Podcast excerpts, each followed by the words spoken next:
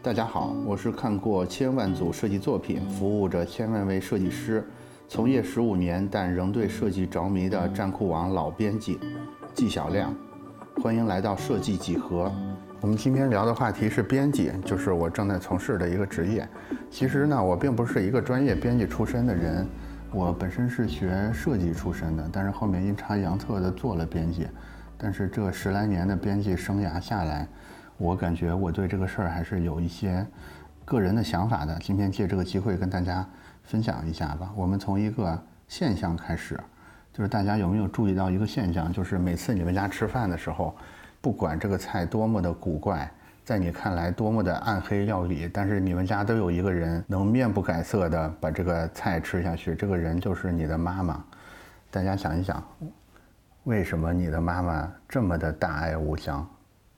我后来想了一下这个原因，其实答案很简单，就是因为所有的菜，这些暗黑料理都是你妈妈做的，所以她本身就爱吃，在你看来很暗黑，但是在她看来一点都不暗黑。说到妈妈对这个饭菜的一个作用，它相当于是一个把关人，其实这个很像我们今天要聊的编辑这个职业。编辑呢，我们可以把它看成是内容的妈妈。我们今天看到的所有的内容，甭管它是文字的、图像的。还是视频的，它都是内容的妈妈编辑们从菜市场买回来，摘完了之后炒完之后送到我们眼前的。尽管现在呢已经是一个算法分发的时代，我们看到的其实是有很大很很大一部分是经过机器算法的所谓千人千面的内容。但是最近几年呢，编辑们又回来了，不管是抖音、头条、B 站还是小红书。这些最擅长大数据的平台呢，同时他们也都拥有着强大的编辑团队，就更不要说，呃，之前就是靠编辑来撑起来的一个一个传统的报纸、杂志、电视台了。编辑呢，它是它其实像灭霸一样的存在，就是任何一个内容走到编辑面前，都面临两个可能性：他一打响指，或许就过了，或许就没过。那我现在来歌颂一下我们编辑，用史诗体来歌颂一下我们编辑。首先呢，我们的编辑是内容的制作者，他们对写作能力的要求是很高的。我们要把各种乱七八糟的材料给它汇编成一个好读的、有趣的、有用的文章。其次呢，我们的编辑是内容的导演者和决定内容发展方向的人，要从培养作者、发现选题做起。然后结合你的作者的个人能力，约稿、编辑稿件，编辑呢还是内容的经营者。比如说我们的子分类图书编辑，他们经常是一本图书的项目经理。他不但要去发现选题，还要去找到作者，还要协调发行部门，还有还有美编、设计师、编校团队等等，从头到尾的跟下来一个项目，最后。去把这个内容经营成一本书，最后呢，编辑还是内容的运营者，这个就是尤其在现在的互联网时代，运营能力是对编辑的核心要求。其实各个平台或者是互联网的载体，都需要编辑去吸引到优秀的作者，然后有效的使用广告和流量的资源，去基于他们要服务的受众的兴趣点，在同样的阅读时间内。给读者提供更深的印象、更好的感受。那说了半天，有人有人就说：“那可显得你是个编辑了。你们编辑这么厉害，对吧？又是灭霸，又是把关，又是买菜，你们又能写，还能导，还能忽悠，就没有东西能管住你们了吗？”其实还是有东西在管住所有编辑的工作的。不同的平台其实对内容都有一些数据化考量的指标的，比如说。你是要浏览量大的，还是要点赞率高的？你是要能吸粉的，还是要能带货的？我来说一说我对这些数据的理解。首先是最常用的一个指标，就叫做浏览量这个指标。我认为浏览量基本上是来自于当前这个内容的话题性，这个内容的标题写的是不是吸引眼球，以及假如说有封面的话，这个内容的封面设计是不是好。第二个。经常用的指标叫做点赞数，我认为点赞数代表了读者在阅读这个内容时候一种即时的感受和价值观的认同。也就是说，它其实是有点偏冲动的行为，就是你刚读完那一刹那，你感觉这个东西是让你舒服的还是让你不舒服的。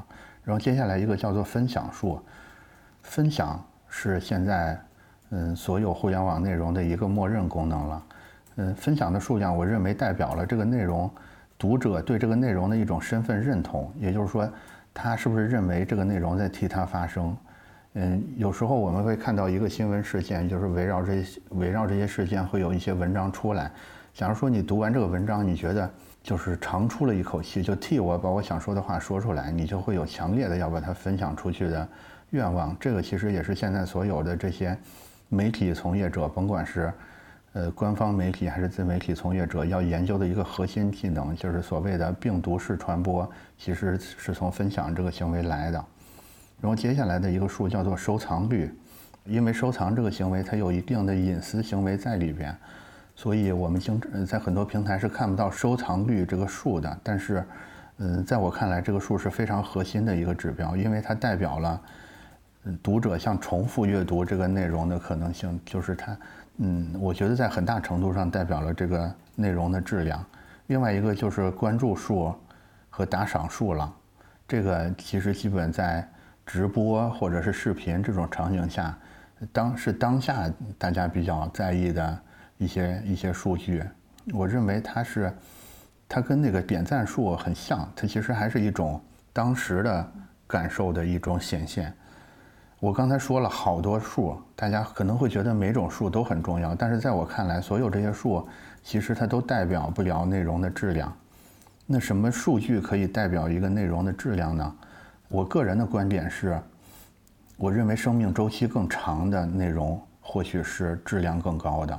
这个其实是有点反当前的主流观点的，因为现在主流观点是，我怎么用一个很好的标题去。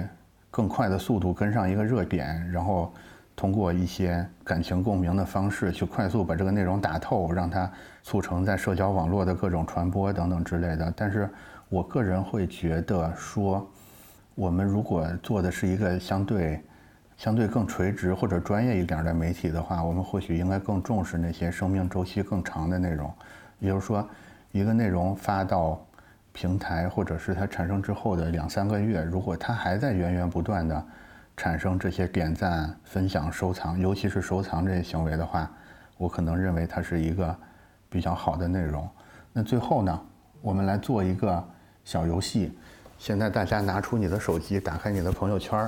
我们现在假设你的朋友圈它是一个杂志，那这个杂志可能的名字叫什么呢？我这有四个名字，你看看是不是能从其中选到一个？一个名字叫“逛吃逛吃逛吃”，就是逛街和吃饭的缩写。逛吃逛吃逛吃。第二个叫“花花公子”，第三个叫“我爱我司”，就是全是你司的广告。第四个叫“五折优惠”，你可能是一个做微商的老师。对你想想，你的朋友圈如果是一个杂志，会叫什么名字呢？那现在最后一个问题来了，朋友圈的主编老师们，请问。贵刊需要改版吗？如果改版的话，你希望你的朋友圈的新刊名叫做什么呢？我在评论区等你来交流，我们下次再见。